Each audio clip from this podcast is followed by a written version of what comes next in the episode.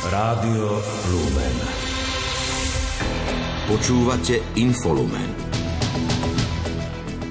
Vláda schválila stabilizačný príspevok pre zdravotníkov v nemocniciach či záchrankách, okrem lekárov. Rusko spustilo ďalšiu vlnu raketových útokov na Ukrajinu. V katedrále svätého Martina v Bratislave bola sveta omša za darcov orgánov.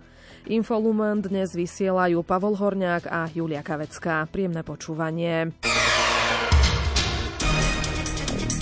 Domáce spravodajstvo. Vláda dnes schválila stabilizačné príspevky pre zdravotníkov vo výške 5000 eur. Opatrenie si má celkovo vyžiadať 200 miliónov eur. Zdravotníci sa musia zaviazať, že zostanú v nemocnici či záchranke pracovať 3 roky.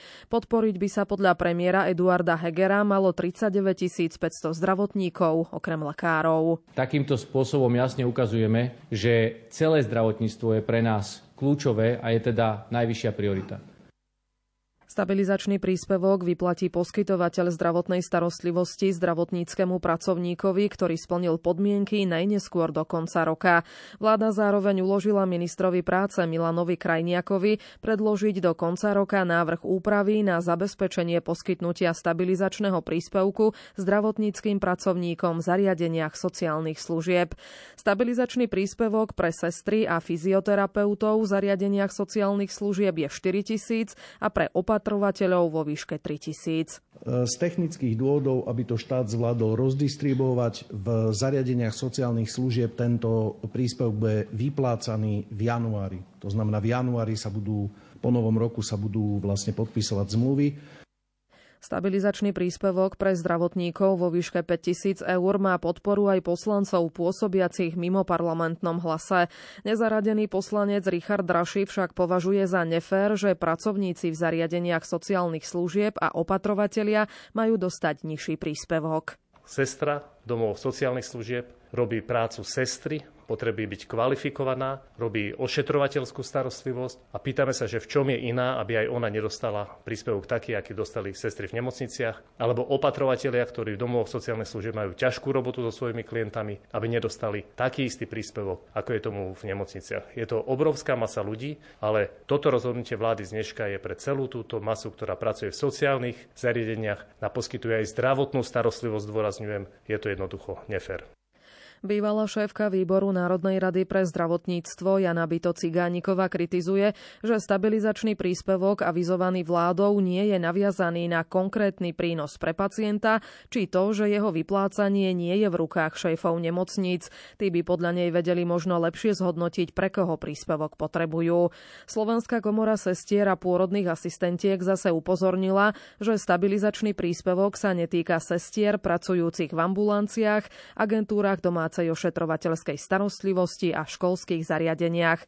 Podľa nej sestry z daných oblastí odídu. Dnes nadobudlo platnosť embargo Európskej únie na ropu dovážanú z Ruska v tankeroch. Zároveň sa štáty Európskej únie a skupiny G7 dohodli na zastropovaní cien ruskej ropy, mieriacej do ďalších krajín. Kreml slúbil, že na to bude reagovať. Konkrétne kroky zatiaľ nespresnil. Minister hospodárstva Karel Hirman hovorí, že embargo sa Slovenska v súčasnosti nijak nedotkne, pretože sa vzťahuje iba na dodávky ropnými tankermi. Pokiaľ nebude zásad zásadne poškodená infraštruktúra, dodávky ruskej ropy na Slovensko by nemali byť ohrozené. Zásadným spôsobom to e, zásobovanie Slovenska neovplyvňuje pretože ešte stále podstatná časť alebo drvá časť ropy k nám prúdi ropovodom družba, jeho južnou vetvou, hlavne z Ruskej federácie, teda ak sa bavíme. Ak nás niečo ohrozuje, to sú útoky Ruska na území Ukrajiny, cielené na túto krajinu a ktoré ovplyvňujú, a vieme aj z nedávnych dní, majú priamy negatívny dopad na plynulosť prepravy samotnej ruskej ropy cez ropovod družba cez územie Ukrajiny, keď Ukrajina nemá dostatočné zdroje elektrické energie na pohon čerpadiel, ktoré sú nevyhnutnou súčasťou prepravy ropy. Aký bude vývoj cien v najbližšom období si Karel Hirman netrúfol odhadnúť. Na jednej strane je podľa ministra dobrou správou rozhodnutie aliancie OPEC o zachovaní aktuálnej výšky ťažby, no na druhej strane môže cenu ropy zvýšiť rastúci dopyt v Číne po uvoľnení protipandemických opatrení. Krátko z domova. Predstavitelia parlamentných branobezpečnostných výborov krajín V4 sa zhodli na potrebe spolupráce v oblasti obrany a bezpečnosti.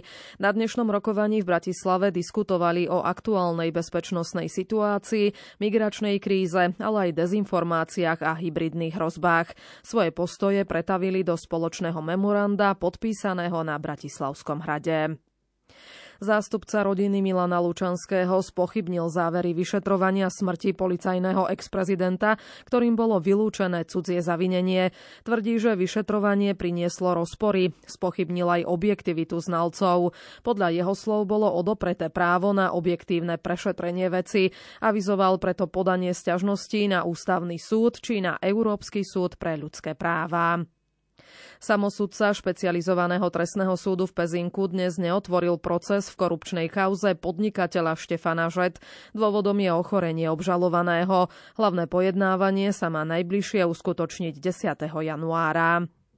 Testy včera odhalili na Slovensku 14 prípadov nákazy novým koronavírusom. Pribudla aj jedna obeď. V nemocniciach je s ochorením COVID-19 325 pacientov. Úzka spolupráca medzi Slovenskou republikou a Maďarskom prináša pokrok v oblastiach infraštruktúrálnych projektov a ekonomickej spolupráce. A to aj napriek tomu, že existujú otázky, ktorých sa názory týchto krajín môžu líšiť.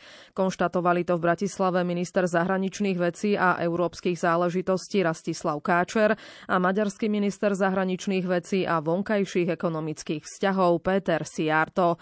Slovenský minister pripomenul najmä prácu bilaterálnych slovensko-maďarských pracovných skupín. Jedna z nich e, sa je pre otázky postavenia národnostných menšín, kde som prezentoval minulý týždeň 57 opatrení, na ktorých sme sa zhodli a kde som vyzval mojich kolegov vo vláde, aby sme e, začali pracovať na ich implementácii tak, aby postavenie Maďarov na Slovensku a Slovákov v Maďarsku bolo lepšie. Péter Siarto počiarkol význam dobrých partnerských a susedských vzťahov v týchto časoch, ktoré prinášajú mimoriadne bezpečnostné, energetické a hospodárske výzvy. Zároveň sa poďakoval Slovensku za vyslanie policajtov na pomoc pri ochrane vonkajších hraníc Európskej únie na maďarsko-srbských hraniciach. Rastislav Káčer v reakcii na novinárskú otázku vyjadril presvedčenie, že Maďarsko ratifikuje vstup Fínska a Švédska do NATO, čo Siarto potvrdil zo spresnením, že tak urobí parlament začiatkom budúceho roka.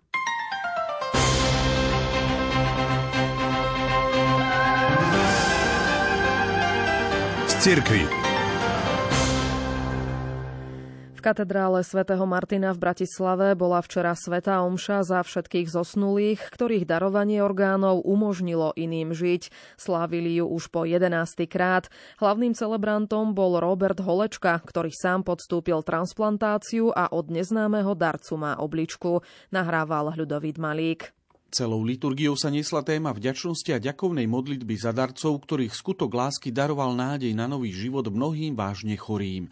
Cieľ týchto svetých homší vysvetlil hlavný celebrant Robert Holečka. Je to vlastne spolupráca aj lekárov, aj teda veriacich ľudí a tým chceme tak nejak rozšíriť aj povedomie, že aj transplantácia, respektíve darcovstvo orgánov a ochota podeliť sa v tomto zmysle je prejavom aj tej Božej lásky voči človeku, aj to aj prejavom tej ľudskej solidarity. Svetý Ján Pavol II v encyklike Evangelium víte hodnotí darovanie orgánov ako dar heroickej lásky k blížnemu a táto sveta omša bola prejav prejavením vďaky práve týmto skutkom, za ktorými stoja konkrétni ľudia, hovorí Martin Chrastina, hlavný transplantačný koordinátor. Našim cieľom je najmä um, upozorniť verejnosť, že my ani ako lekári neberieme tých ľudí, ktorí sa stali darcami orgánov ako nejaký zdroj orgánov, ale teda uvedomujeme si, že to boli ľudia, ktorí žili medzi nami a teda, že takáto vec sa stala, nikto nechcel, ale keď sa to už stalo, teda, že zomreli, tak eh, mohli niekomu pomôcť a týmto spôsobom im chceme vzdať úctu. Transplantačný program má na Slovensku dlhú tradíciu a zabezpečuje transplantáciu pečenie srdca a obličiek, hovorí Zuzana Žilinská, primárka transplantačného oddelenia na Kramároch a hlavná odborníčka Ministerstva zdravotníctva pre orgánové transplantácie. Treba vedieť, že transplantácie srdca, pľúc a pečenie doslova zachráňujú ľudské životy, takže títo pacienti za svoje prežitie vďačia najmä mŕtvým darcom, rodinám zosnulých darcov patrí obrovská vďaka za to, že umožňujú ďalším pacientom, ktorí sa na rozhraní medzi životom a smrťou ocitnú, návrat do života. Sveta Omša za všetkých zosnulých darcov orgánov bude aj v Košiciach. V katedrále svätej Alžbety sa bude sláviť na 4. adventnú nedeľu 18. decembra o 10.30. Predseda Rady pre rodinu KBS arcibiskup Cyril Vasil zastupoval Slovensko na konferencii v Prahe, ktorá bola na tému spoločenské vedy a katolícka sociálna náuka o manželstve a sexualite. Konferencia sa podľa neho koncentrovala na intelektuálne, teologické a pedagogické témy od úpadku prirodzeného manželstva cez nové spôsoby spolužitia osôb rovnakého pohlavia či nové antropologické názory na človeka až pohľadanie nových nástrojov na posilnenie katolického manželstva. Toto dvojdňové kolokvium, ktoré bolo, by som povedal, akýmsi exkluzívnym miestom stretnutia na predstaviteľov jednotlivých eh, církví strednej a východnej Európy. Boli zastúpení biskupy z Lotyšska, Litvy, Chorvátska, Slovinska a Slovenska, okrem toho aj prítomnosť miestnych predstaviteľov arcibiskupa Jana Graubnera a kardinala Duku, emeritného pražského biskupa. Dáva tomuto stretnutiu osobitný rozmer úvahy spoločne nad problémy, ktoré sa týkajú naozaj dnes veľmi aktuálnych otázok, ktoré sú častokrát vysvetľované bez dostatočných teoretických základov, jednak doktrinálnych, jednak naozaj z hľadiska modernej antropológie a sociologických dopadov tejto antropológie. Verím, že výsledky tohto výskumu a týchto kolokví budú môcť poslúžiť na lepšie pochopenie celkovej problematiky, ale aj na lepšie pokusy o zladenie tejto problematiky s tým, čo je učenie cirkvi a život našej spoločnosti a našej cirkvi. Barborská cesta má za sebou ďalší úspešný rok. Projekt na rozvoj stredoslovenských banských regiónov spustila skupina dobrovoľníkov zo Združenia Terra Montane v roku 2014. Dnes má Barborská cesta takmer 200 kilometrov. Vedie cez slávne stredoveké mesta Banskú Bystricu, Kremnicu, Banskú Štiavnicu a Zvolen.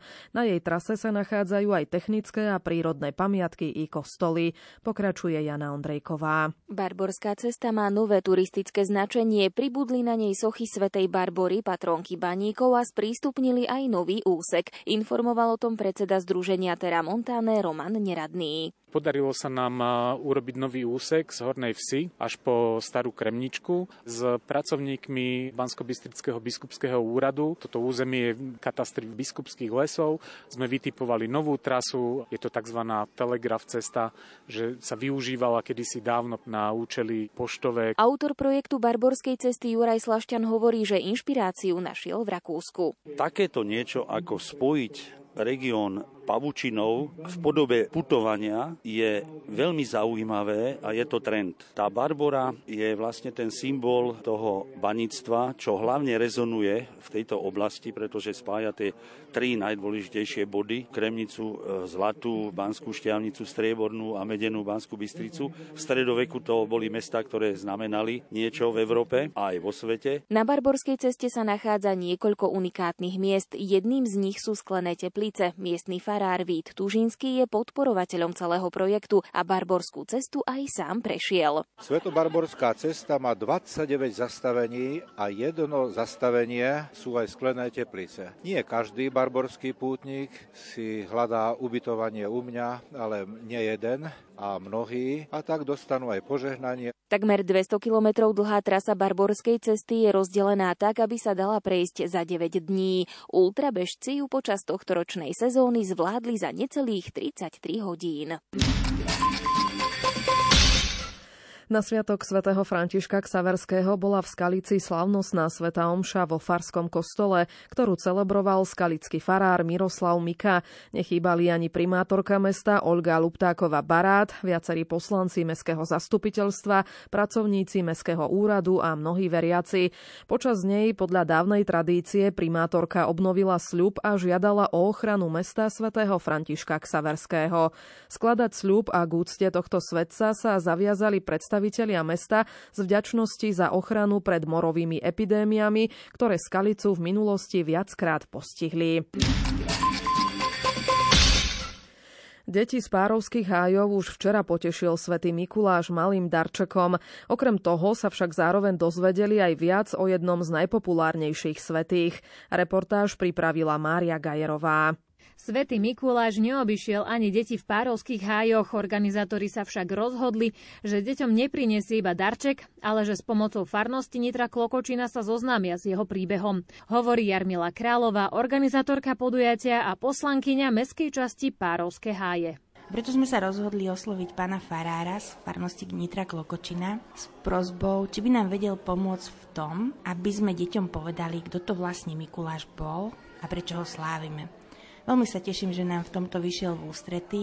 Jan Kolárik, kaplan farnosti Nitra Klokočina, ešte pred príchodom svätého Mikuláša deťom porozprával príbehy o tomto svetcovi. Svetý Mikuláš mal veľké a dobré srdce, ktoré bolo po celý čas zamerané na Ježiša. Od Ježiša čerpal a preto túto lásku dokázal dávať aj druhým. Ale nestačilo svetému Mikulášovi, že pomáhal za svojho pozemského života. Neustále pomáha všetkým, ktorí ho prosia o pomoc. Najmä tým, ktorí sú najúbohejší, ktorí sú najchudobnejší, či už fyzicky alebo duchovne a osobitne miluje deti. Preto svätý Mikuláš aj v dnešných časoch zo svojho veľkého dobrého srdca pomáha naďalej deťom. Svetý Mikuláš zažal stromček pred kostolom v Párovských hajoch a potom sa spoločne aj s deťmi pobrali do miestneho kultúrneho domu, kde slovo dostali deti so svojimi básňami a piesňami. On ich za to odmenil sladkou drobnosťou. Medzi tým sa deti a ich rodičia mohli povoziť na koči s koňmi, s ktorými Mikuláš prišiel. Rusko spustilo ďalšiu vlnu raketových útokov na Ukrajinu. Správy o explóziách prišli z viacerých regiónov vrátane Kievskej a Odevskej oblasti. Ruské strely zabili najmenej dvoch ľudí v Záporožskej oblasti. V Sumskej oblasti hlásia výpadok prúdu. Podrobnosti pripája Ondrej Rosík. Najmenej dve osoby zahynuli a ďalšie dve utrpeli zranenia pri dnešných ruských raketových útokoch, ktoré zasiahli obytné domy v Záporožskej oblasti na Ukrajine oznámili miestne úrady. Podľa ukrajinských úradov ruské ozbrojené síly vypálili dnes viac než 100 rakiet na Ukrajinu. Výbuchy hlásili vo viacerých mestách vrátane Odesy, Čerkas a Krivého Rihu. Výpadky dodávok elektriny a vody postihli viacero oblastí na Ukrajine. Bez dodávok elektriny sa ocitli aj mestá Sumy a Mikolajú. Vodárenská spoločnosť v Odese potvrdila, že mesto je bez dodávok vody. Podľa predstaviteľov Krivého Rihu sú odpojené od elektriny niektoré časti mesta. Ukrajinské úrady vyzvali občanov, aby sa ukryli v protileteckých krytoch. Úrady varovali, že cieľom ruských rakiet a striel sa opäť môže stať ukrajinská energetika, ako sa už niekoľkokrát stalo. Vzdušné útoky nasledujú po tom, čo sa na sociálnych sieťach a v médiách objavili správy o doteraz oficiálne nepotvrdenej informácii, že na leteckú základňu Engels v Rusku dopadol dron a údajne poškodil dva strategické bombardéry Tu-95. S ohľadom na súčasné chladné počasie vyzval ukrajinský prezident Volodymyr Zelenský obyvateľstvo na vytrvalosť a odolnosť. Vydržať túto zimu znamená podľa neho vydržať všetko. Čínska metropola Peking a jej ďalšie veľké mestá krajiny dnes opätovne otvorili mnohé obchody a zmiernili prísne pravidlá testovania na nový koronavírus. Čína totiž postupne začína uvoľňovať tvrdé pravidlá založené na nulovej tolerancii covidu, ktoré v posledných týždňoch vyvolali v krajine vlnu protestov, informuje Simona Gablíková. V Pekingu sa od dnes nemusia ľudia dochádzajúci za prácou preukazovať negatívnym testom na covid nie starším ako 48 hodín na to, aby mohli využívať mestskú hromadnú dopravu. Rovnaké pravidlá platia aj vo finančnom centre Číny Šanghaji, kde bol tento rok zavedený tvrdý dvojmesačný lockdown. Tamojší obyvatelia nepotrebujú už negatívny test ani pri vstupe do vonkajších verejných priestranstiev, akými sú napríklad parky či turistické atrakcie. Mesto Shangzhou na východe Číny ukončilo aj pravidelné hromadné testovanie tamojšej 10 miliónovej populácie – Naďalej sa musia testovať už len osoby, ktoré žijú v domovoch pre seniorov alebo tam prichádzajú na návštevy. Testovanie stále prebieha aj na školách a v škôlkach. V hlavnom meste severozápadného regiónu Xinjiang Urumči sa dnes otvorili supermarkety, hotely, reštaurácie a lyžiarske strediská. V tomto štvormiliónovom meste bol zavedený jeden z najdlhšie trvajúcich lockdownov v Číne. Niektoré oblasti boli zavreté od augusta do novembra. Novembrový požiar v Urumči, ku ktorého tragickým následkom údajne prispeli aj platné obmedzenia pohybu, odštartoval v Číne vlnu protikovidových protestov. Svetová zdravotnícká organizácia zmierňovanie protipandemických opatrení v Číne privítala.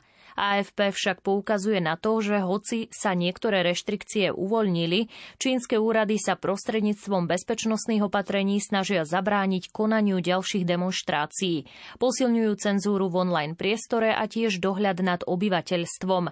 Po tom, čo sa zatvorili mnohé testovacie stanice, sa navyše začali tvoriť dlhé rady pred tými zostávajúcimi a ľudia museli v chladnom počasí čakať v dlhých radoch. V mnohých častiach Číny je totiž pravidelné testovanie na COVID naďalej povinné. Krátko zo sveta. Loď naložená darovanou ukrajinskou pšenicou smerujúca do Etiópie zakotvila v prístave v Džibutsku. Ďalšie nákladné plavidlo s 30 tisíc tonami pšenice sa v súčasnosti nachádza v ukrajinskom prístave Čarnomorsk a počas nasledujúcich dní by malo taktiež vyplávať smerom do Etiópie. Tretia loď s 25 tisíc tonami pšenice by tiež mala čoskoro vyplávať, avšak do Somálska, ktorému hrozí hladomor. Rozpustenie iránskej mravnostnej polície nezmení požiadavky Iráncov na dodržiavanie ich základných práv. Vyhlásil to hovorca nemeckého ministerstva zahraničných vecí. Reagoval na vyhlásenie iránskej generálnej prokuratúry, podľa ktorej vedenie v Teheráne údajne rozpustilo mravnostnú políciu. Väznený bývalý prezident Gruzínska Michail Sákašvili bol otrávený ťažkými kovmi a bez poskytnutia primeranej zdravotnej pomoci mu hrozí smrť. Vyplýva to z lekárskej správy, ktorú zverejnil ex-prezidentov právny tím. 54-ročného Sákašviliho v Lani previezli z väzby do nemocnice potom, čo absolvoval 50-dňovú protestnú hladovku, ktorá výrazne zhoršila jeho zdravotný stav. V januári Pražský hrad na 5 dní mimoriadne vystaví české korunovačné klenoty. Ľudia ich budú môcť si prezrieť v katedrále svätého Víta na Pražskom hrade. Naposledy boli vystavené pred 5 rokmi pri príležitosti z tého výročia vzniku Československa a 25. výročia vzniku samostatnej Českej republiky. Šport Rádia Lumen. Futbalisti Anglická zvíťazili včera nad Senegalom 3-0 a postúpili do štvrťfinále majstrovstiev sveta v Katare.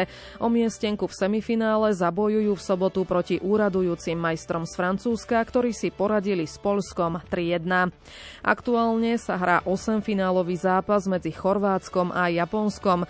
Momentálne sa hrá už nadstavený čas a stav je zatiaľ 1-1. Večer sa stretnú Brazília a Korejská republika. Decembrový zraz slovenskej futbalovej reprezentácie inicioval tréner Francesco Calzona. Hráči absolvujú 5-dňový tréningový kemp v NTC Senec, pričom jeho súčasťou nie je žiaden zápas. Cieľom talianského kormidelníka je lepšie spoznať hráčov pred začiatkom kvalifikácie Euro 2024. Pri výbere uprednostnil nováčikov, pár skúsených hráčov však zavolal, aby udávali smer.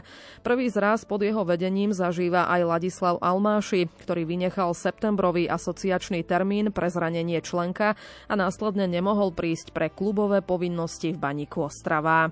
Ja si myslím, že to bude veľmi užitočné, lebo máme nejakých 9 tréningov naplánovaných, takže určite tam bude veľa taktiky a vieme, že talianské trénery majú radi taktiku, takže aspoň sa s tým aj žijeme. Tí, tí, čo sme tu noví, ale ešte sme to nevideli, ja som to tiež osobne ešte nevidel, takže teším sa.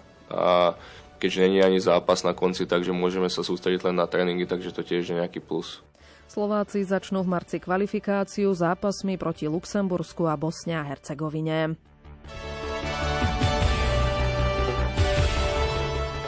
Hokejisti Popradu zvíťazili vo včerajšom zápase 23. kola typo z Extraligy nad Slovanom Bratislava 3-2 po predlžení. Slován sa napriek prehre udržal na čele tabuľky, hovorí tréner Belasich Jan Pardavý. Tak z môjho pohľadu veľmi ťažký zápas. Poprad doma je silný, potvrdil to dnes, my sme mali slabšiu prvú tretinu. Nemali sme taký dobrý pohyb, chýbala mi tam hlavne od mladších hráčov bojovnosť, čo zlepšilo od druhej tretiny. Aj keď sme dostali gól na 2-0, tak v tej druhej tretine sme sa výrazne zdvihli, čo týka pohybu, tvorčeku, bojovnosti. Dotiahli sme to do stavu 2-2, potom v tej tretej tretine to bolo na váškach, šance na obidvoch stranách. Mňa trošku mrzí spôsob, akým sme prehrali, pretože možno záverečných 5-6 minút sme ponúkli Popradu 2-3 také zbytočné turnovere, kde, kde sme urobili zbytočné chyby, ktoré robiť nemusíme. Michalovce zvíťazili nad Košicami 4-3 po predlžení a samostatných nájazdoch. Hokejisti zvolená zvíťazili na ľade Dukli Trenčín 4-3. V drese hostí zaznamenal čistý hetrik Maroš Jedlička. Bansko-bystrickí hokejisti sa po troch prehrách po sebe tešili v 23. kole z keď zdolali Spišskú Novú Ves 5-1. Prvý gol v sezóne zaknihoval vo svojom 14. zápase David Šoltés. Veľmi dlho som čakal, akože konečne, konečne to tam padlo a myslím si, že som ešte ani nikdy nečakal takto dlho, ale jak som povedal, no proste chvála Bohu, to tam padlo, vyhrali sme a dúfam, že takto pôjde ďalej, bude to na dobrej ceste. Hokejisti Nových zámkov zvíťazili v krajskom derby na ladení 3-4-2 a Prešov zdolal Liptovský Mikuláš 8-4. Hokejisti Eneheimu v zostave s Pavlom Regendom prehrali v dueli NHL vo Winnipegu 2-5. Slovenský útočník strávil na ľade viac ako 6 minút a zaznamenal mínusový bod. Dax utrpeli šiestu prehru za sebou. Švajčiarska lyžiarka Corinne Suterová zvíťazila v úvodnom Super G v prebiehajúcej sezóne Svetového pohára v kanadskom stredisku Lake Louise. Skončila tesne pred Rakúšankou Cornéliou Hiterovou, ktorá stratila len dve stotiny sekundy. Pódium doplnila Rangvil Movinkelová z Norska. Norský lyžiar Alexander Omold Kilde zvíťazil vo včerajšom Super G svetového pohára v americkom stredisku Beaver Creek. Triumfoval s náskokom 20 stotín pred priebežným lídrom celkového poradia Markom Odermatom zo Švajčiarska. Pódium doplnil Francúz Alexis Panturo. Počasie tento týždeň sa podľa Petra Jurčoviča opäť dočkáme snehových zrážok, možno už aj zajtra. V priebehu noci už by tých zrážok malo byť viac, zase hlavne teda na západnom Slovensku, menej na strednom a najmenej na východe. A tá zrážková činnosť na západnom Slovensku bude ešte stále taká výraznejšia. Prichádza oblačnosť totiž aj z Alpskej oblasti a to už je chladnejší vzduch. V Alpách je dáž so snehom v Rakúsku, ale u nás ešte stále až môžeme povedať, že dáž so snehom by sa mohol vyskytnúť na záhory už niekedy v skorých ranných hodinách, inak by malo pršať a dosť výrazne, čiže hlavne západné, ale aj čiastočne aj stredné Slovensko. Predpokladám, že to môže dať aj dobrých takých 10 mm zrážok. No a potom to bude postupovať ďalej, čiže do Žilinského kraja. Aj tam čakám, že to bude asi väčšinou dážď so snehom. Čiže je tu určitý náznak, že predsa len to nás začína naberať taký zimnejší charakter. Zajtra predpoludním už by sa zrážky zo západného mali presunúť na stredné a východné Slovensko a že v Tatrách alebo teda v bansko kraji už by mohlo byť viac snežiť a ten dáž so snehom zväčša niekde od Lučenca smerom na Prešov v tejto oblasti. A úplne na východe ešte stále dážď, ale aj to by malo v priebehu zajtrajšieho dňa prejsť až si na Ukrajinu, takže zrážkovať činnosť postupne zoslabne, ale aj ešte stále bude, e, ešte stále aj tá nasledujúca noc prinesie sneženie, ale bude to asi zväčša len v Žilinskom kraji a zase až tak veľa by toho nemalo nasnežiť, ale bude snežiť. Dnes večer pozývame opäť k rádiopríjimačom najmä mladých. Do študentského šapita príde o 20. hodine folk pobroková kapela Pohoda. Zo spravodajského štúdia vám ešte príjemné počúvanie Rádia Lumen želajú Pavol Horňák a Julia Kavecká. Do počutia.